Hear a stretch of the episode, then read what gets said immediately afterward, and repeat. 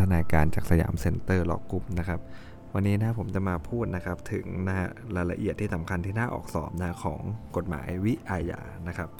เรื่องแรกครับมาตรา143วรรคท้ายครับเป็นเรื่องของอำนาจการออกคำสั่งในคดีวิสามันฆาตกรรมนะเมื่อพนักสอบสวนร่วมกับอัยการครับทำการสอบสวนคดีวิสามันฆาตกรรมตาม 155ทับ1เสร็จแล้วเนี่ยก็เป็นอำนาจของอัยการสูงสุดเท่านั้นนะครับที่จะออกคำสั่งฟ้องหรือไม่ฟ้องคดีนะต้องปรากฏว่าอะไรครับ ผู้ตายถูกเจ้าพนักงานซึ่งอ้างว่าปฏิบัติราชการตามหน้าที่ฆ่าตายนะหรือตายอยู่ในระหว่างการควบคุมของเจ้าพนักงาน ซึ่งอ้างว่าได้ปฏิบัติราชการตามหน้าที่นะครับ แล้วก็เป็นคดีฆาตกรรมเท่านั้นนะหมายถึงฆ่าผู้อื่นโดยเจตนานะครับ ก็คือ 288 หรือ 289 นั่นแหละนะครับ แต่ว่าตามมาถ้าเกิดว่าเป็นการฆ่าโดยไม่มีเจตนานะครับก็จะใช้มาตรา 290 291 นะ เป็นทำร้ายอย่างนี้ใช่ไหมฮะ เป็นคดีอาญาทั่วไปนะครับ ใช้คำสั่งของอายการทั่ว ๆ ไปได้เลยนะ นะครับเพราะนั้นถ้าออกข้อสอบอาจจะออกตรงนี้ก็ได้นะในเรื่องของข้อหาใช่ไหมฮะว่ามันเป็นคดีฆาตกรรมหรือเปล่า มันมีเจตนาทำร้ายจะถึงตายเนี่ยมันก็ไม่ใช่เรื่องของวิสามันฆาตกรรมนะครับไม่ใช่เรื่องนี้นะมันต้องเป็นคดีฆาตกรรม ถึงให้อายการสูงสุดเป็นผู้สั่งนะครับวันนี้อายการสูงสุดมีคำสั่งไม่ฟ้องคดีเนี่ยคำสั่งนั้นจะเป็นคำสั่งเด็ดขาดไม่ฟ้องคดีนะไม่ต้องเสนอให้ใครทำความเห็นแย้งแล้วนะครับ เพราะว่าผู้มีอำนาจชี้ขาดในตอนท้ายก็คืออายการสูงสุดนะฮะเขาก็มีอำนาจ เบ็ดเสร็จอยู่แล้วนะครับ ที่จะสั่งเรื่องการฟ้องไม่ฟ้องคดีเนี่ยสุดท้ายท้ายสุดมันก็อยู่ที่เขาตัดสินใจถูกไหมฮะไม่ว่าจะแย้งกันยังไงก็ตามนะแต่เราจำเรื่องนี้ไว้ก็คือว่ามันต้องเป็นคดีฆาตกรรมนั่นแหละถ้าเป็นตามมาตรา143นะครับมันต้องมีเจตนาจะฆ่า 288 289อายการสูงสุดถึงสั่งนะถ้าข้อสอบบอกว่าเป็นการทำร้ายและดันไปตายเนี่ยนะฮะก็เป็นเรื่องของอะไรครับรายการธรรมดานะครับไม่ต้องเป็นรายการสูงสุดสั่งนะฮะถ้าเรื่องนี้ไปออกข้อสอบนะฮะ ในการตอบข้อสอบเราก็ต้องตอบว่าอะไรครับ สมมติว่าเป็นเรื่องตำรวจไปชกนะครับชกนายเอกตายแล้วกันนะครับ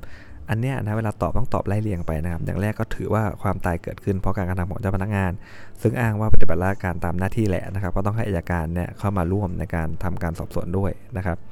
โดยพนักงานสอบสวนเนี่ยนะโดยให้พนักงานสอบสวนเป็นพนักงานสอบสวนผู้รับผิดชอบตาม 155ทับ1นะครับ ส่วนการที่นะเขาต่อสู้ขัดขวางแล้วพยายามฆ่าเจ้าพนักงานนะครับ นะก็กลายเป็นว่าอะไรฮะเป็นกรณีที่ผู้ตายถูกกล่าวหาว่าต่อสู้ขัดขวางเจ้าพนักงาน ซึ่งปฏิบัติราชการตามหน้าที่นะครับตามมาตรา155ทับ1แม้ผู้ทำความผิดตายนะพนักงานสอบสวนก็ยังจะต้องทำการสอบสวนร่วมกับอายการนะการสอบสวนส่วนนี้ก็ชอบด้วยกฎหมายเช่นกันนะครับ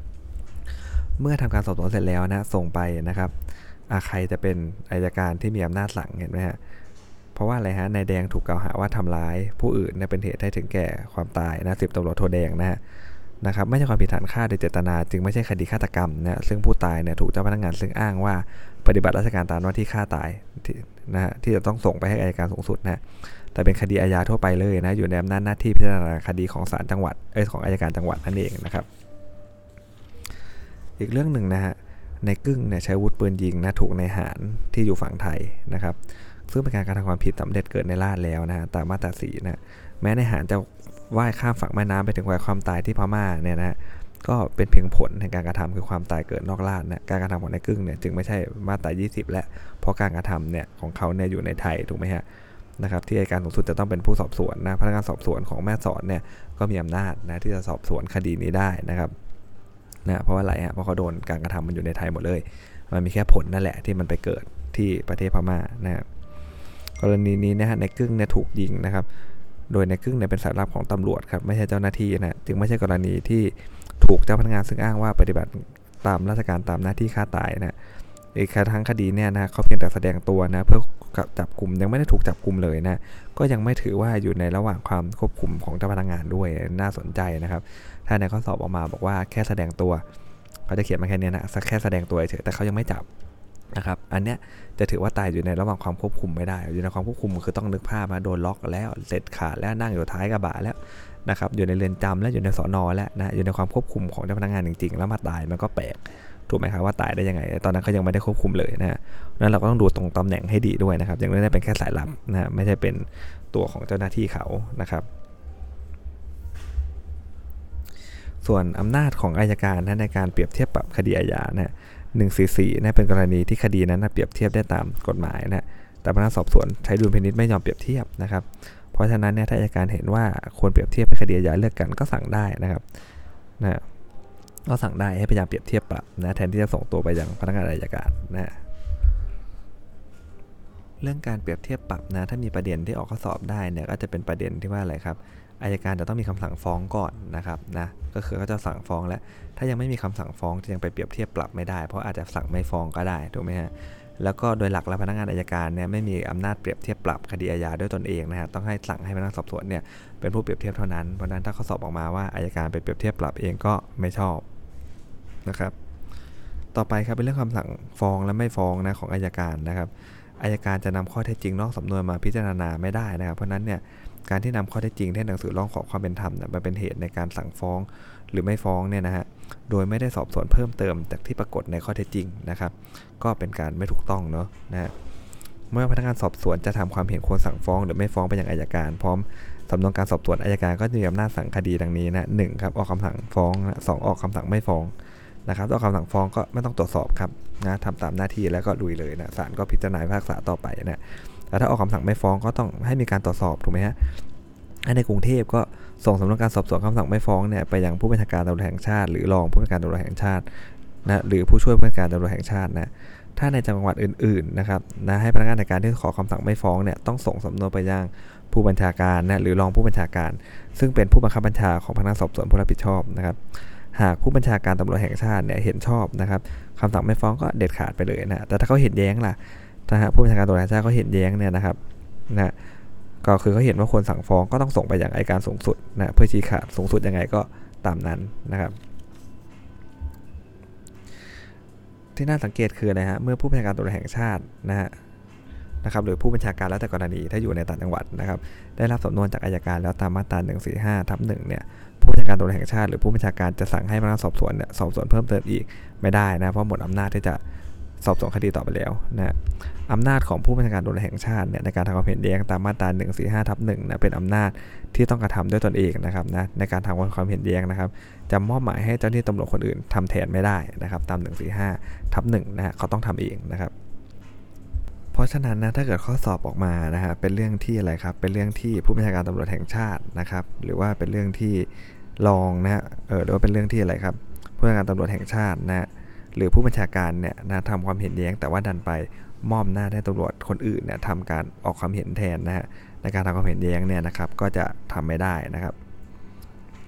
ในกรณีที่อัยการมีคำสั่งไม่ฟ้องครับก็ต้องส่งสำนวนนะฮะการสอบสวนนะไปยังผู้บัญชาการตำรวจแห่งชาติ หรือผู้บัญชาการแล้วแต่กรณีนะครับ อย่างไรก็ตามครับ ก็ให้อำนาจอายการเนี่ยฟ้องคดีไปตามความเห็นแย้งก่อนของตำรวจไปก่อนนะฮะก็คือผู้บัญชาการตำรวจแห่งชาติ หรือผู้บัญชาการไปก่อนก็ได้ ถ้า คดีจะขาดอายุความนะหรือมันมีความจำเป็นอื่นนะที่มันต้องรีบฟ้องนะครับ เพราะนั้นเนี่ยนะถ้าเกิดว่าผู้ทำความเห็นแย้งนี่มีตำแหน่งอื่นนะครับ ก็จะความเห็นแย้งนั้นก็จะไม่ชอบด้วยกฎหมายนะครับ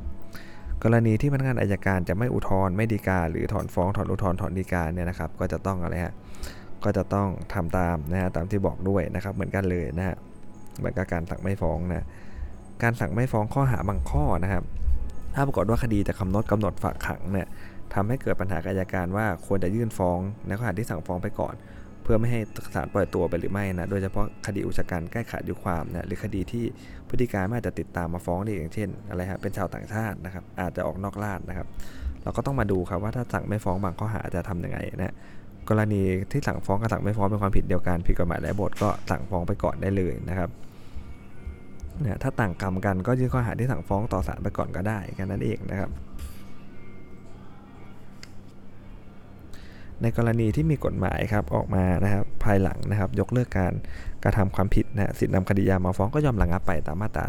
39 อนุ5นะเรื่องนี้กัญชากำลังมาเลยนะอายการต้องสั่งยุติดำเนินคดีนะครับ โดยไม่โดยปฏิบัติตามมาตรา145ทับ1ไม่ใช่กรณีที่อายการเขาสั่งไม่ฟ้องนะครับ ราะนั้นเนี่ยนะในระหว่างการพิจารณาของศาลชั้นต้นสิทธินำคดีอาญามาฟ้องก็ย่อมระงับนะศาลก็จะต้องมีคำสั่งจำหน่ายคดีอย่าลืมนะฮะถ้าตอนฟ้องเขามีอำนาจอยู่นะในการฟ้องได้ศาลต้องสั่งจำหน่ายคดีนะครับ แต่ถ้าตั้งแต่ตอนขณะยื่นฟ้องเนี่ยเขามาไม่ได้แล้วสิทธินำคดีมาฟ้องระงับ และอันนั้นต้องยกฟ้องนั้นไม่เหมือนกันนะครับ การแจ้งคำสั่งเด็ดขาดไม่ฟ้องครับนะฮะไม่ว่าจะเด็ดขาดโดยที่อะไรครับตำรวจนะผู้บัญชาการตำรวจแห่งชาติ หรือผู้บัญชาการเนี่ย เขาเห็นด้วยกับคำสั่งของอายการ หรือว่าอายการสูงสุดชี้ขาดไม่ฟ้องก็ตามเนี่ยก็ต้องแจ้งให้ผู้ต้องหาและผู้ร้องทุกข์ทราบนะฮะเขาจะใช้คำว่าผู้ร้องทุกข์นะไม่ใช่ผู้เสียหายนะครับ ดังนั้นนะในคดีที่มีผู้เสียหายหลายคนนะครับแล้วผู้เสียหายบางคนมาร้องทุกข์เนี่ยเมื่อคำสั่งเด็ดขาดไม่ฟ้องเนี่ยจะแจ้งคำสั่งนั้นได้เฉพาะแต่ผู้ร้องทุกข์นะฮะที่มาร้องทุกข์ต่อพนักงานสอบสวน ก็จะเอาข้อสอบมาได้ว่าผู้เสียหายเขาบอกไม่เห็นแจ้งเขาเลยนะไม่จำเป็นนะครับ เพราะว่ากฎหมายตามมาตรา1นึเนี่ยให้บอกว่า ให้แจ้งคำสั่งนั้นแก่ให้แก่ผู้ต้องหาและผู้ร้องทุกข์ทราบนะครับ พนักงานในการนะต้องแจ้งคำสั่งเด็ดขาดไม่ฟ้องแก่พนักงานสอบสวนนะเพื่อให้ผู้ต้องหาและผู้ร้องทุกข์เนี่ยทราบโดยเร็วนะครับ การขอทราบนะสรุปพยานหลักฐานนะในการมีคำสั่งไม่ฟ้องคดีเนี่ยนะครับนะหนึ่งสี่หกวรรคสองและผู้เสียหายเนี่ยขอทราบสรุปได้นะครับนะแม้ผู้เสียหายจะไม่ได้ไปร้องทุกข์นะต่อพนักงานสอบสวนเนี่ยตัวบทใช้คำว่าผู้เสียหาย นะเพราะนั้นผู้เสียหายก็มีสิทธิ์ขอทราบสรุปพยานหลักฐานและความเห็นของพนักงานสอบสวนและอายการในการสั่งคดีได้นะไอตอนแจ้งนะมันแจ้งผู้ร้องทุกข์ก็พอนะแต่ว่าคนที่สามารถที่จะไปขอดูสรุปสำนวนได้ก็คือ ผู้เสียหายแหละดูหน่อยที่ทำไมไม่ฟ้องเขานะคำสั่งเด็ดขาดครับที่ไม่ฟ้องคดีตาม 147 นะนะครับวางหลักไว้ว่าเมื่อมีคำสั่งเด็ดขาดไม่ฟ้องคดีแล้วฮะห้ามไม่ให้มีการสอบสวนบุคคลนั้นในเรื่องเดียวกันนั้นอีกนะเว้นแต่จะได้พยานหลักฐานใหม่นะครับในการที่จะ ที่จะทำให้ศาลเนี่ยลงโทษผู้ต้องหานั้นได้นะ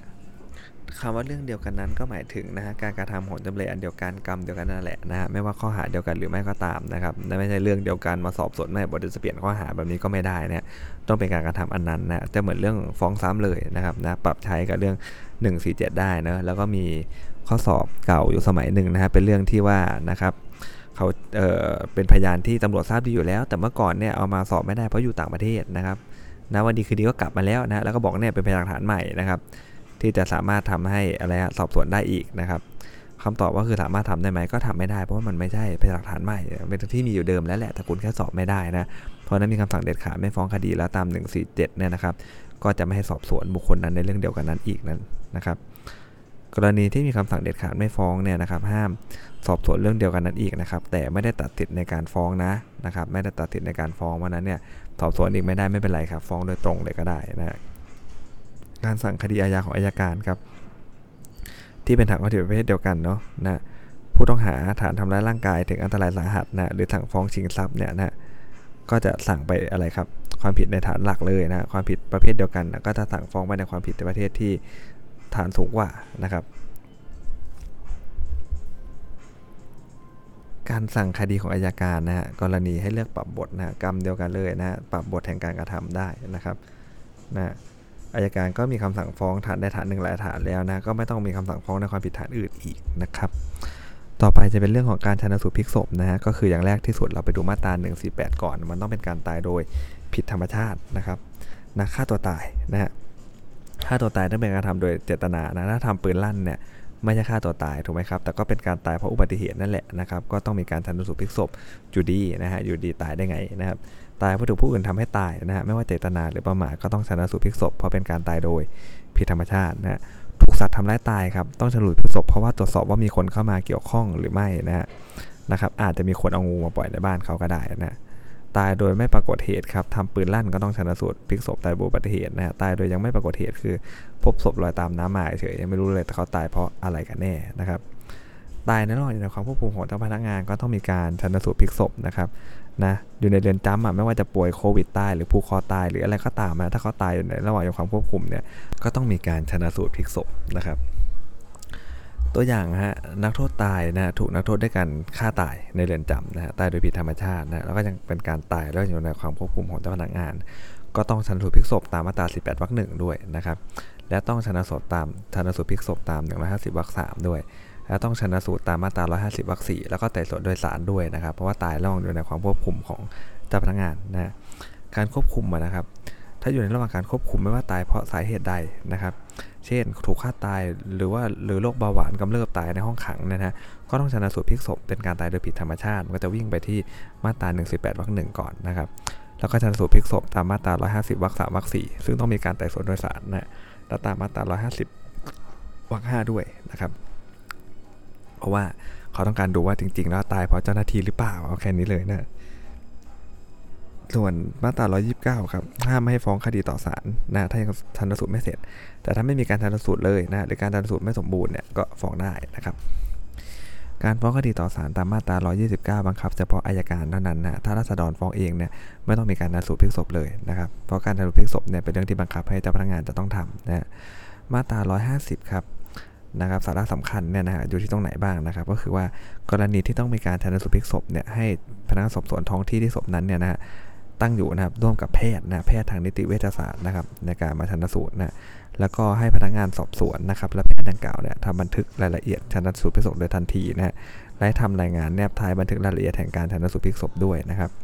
รายงานดังกล่าวให้ถือเป็นสำนวนเป็นส่วนหนึ่งของสำนวนชันสูตรพลิกศพกรณีที่ความตายเนี่ยไม่ได้เป็นผลการกระทำผิดทางอาญานะฮะให้พนักงานสอบสวนเนี่ยส่งสำนวนชันสูตรพลิกศพนะครับไปยังนะครับนะครับ ไปยังอายการเนี่ยเมื่อชันสูตรเสร็จโดยเร็วนะครับ โดยให้อายการดำเนินการต่อไปตามมาตรา 156 นะผู้ชันสูตรพลิกศพก็คือพนักงานสอบสวนแล้วก็แพทย์นะครับตาม 150วรรคหนึ่งนะการชันสูตรพลิกศพเนี่ยกำหนดให้เป็นนะครับพนักงานเป็นหน้าที่ของพนักงานสอบสวนนะท้องที่ที่ศพนั้นตั้งอยู่นะพนักงานสอบสวนท้องที่อื่นแม้มีอำนาจสอบสวนนะครับก็แล้วแต่นะมาตรา19 หรือ 18 แล้วแต่กรณีนะ แต่ว่าไม่ใช่ท้องที่ที่ศพนั้นตั้งอยู่ก็ไม่อาจจะชันสูตรพลิกศพได้นะครับ เพราะนั้นเนี่ยเดี๋ยวเราไปดูนะตรงคำตอบนะครับว่านะเรื่องนี้นะขณะที่โดนทำร้ายตายเนี่ยนายดำยังไม่ได้เป็นผู้ต้องหาเลยนะครับยังไม่ได้อยู่ในความควบคุมของเจ้าพนักงานด้วยนะถึงแก่ความตายในระหว่างที่พาส่งโรงพยาบาลก็ไม่ใช่กรณีที่ความตายเกิดโดยการกระทำของเจ้าพนักงาน ซึ่งอ้างว่า ปฏิบัติราชการตามหน้าที่หรือว่าตายในระหว่างอยู่ในความควบคุมของเจ้าพนักงานนะจึงไม่ใช่กรณีที่ต้องดำเนินการตาม150วรรคสามนะเพราะนั้นเนี่ยพนักงานสอบสวนกับแพทย์ก็พอแล้วถูกไหมที่ศพนั้นอยู่ถูกไหมครับ ก็คือที่ปทุมวันนะกับแพทย์นะการที่นะครับพนักงานสอบสวนอีกที่หนึ่งพญาไทนะซึ่งไม่ใช่พนักงานสอบสวนแห่งท้องที่ที่ศพนั้นอยู่เนี่ยเขารวมชันสูตรพลิกศพก็เลยไม่ชอบตามกฎหมายเนาะนะฮะ แล้วก็ความตายเนี่ยของนายดำไม่ใช่คดีฆาตกรรมนะซึ่งปฏิบัติราชการตามหน้าที่หรือตายในวันในความควบคุมนะอายการจึงมีอำนาจฟ้องได้ โดยไม่ต้องเสนออายการสูงสุดนะครับนะเพราะเรื่องนี้มันไม่ใช่คดีฆาตกรรมนะที่ตายโดยการกระทำของเจ้าพนักงาน หรือว่าระหว่างความควบคุมของเจ้าพนักงานนะไม่ต้องเสนออายการสูงสุดครับแม้การและแม้การชันสูตรพลิกศพนายดำเนี่ยนะฮะจะไม่ชอบด้วยกฎหมายก็ไม่ได้เป็นกฎหมายห้ามฟ้องคดีนะครับการตรวจหาสารพันธุกรรมเนี่ยมันเป็น ดุลยพินิษนะเป็นดุลยพินิษเลยนะครับเป็นดุลยพินิษเนี่ยตำรวจตรวจหรือไม่ตรวจก็ได้ ไม่ได้ทำให้การสอบสวนเนี่ยเสียไปแต่อย่างใดนะครับนะก็สำหรับ EP ช่วงเช้าก็น่าจะมีนะรายละเอียดอยู่ประมาณนี้นะครับเดี๋ยวช่วงเย็นๆค่ำๆผมมาต่อให้นะครับ ของมาตรา150วรรคสามนะครับสำหรับวันนี้สวัสดีครับ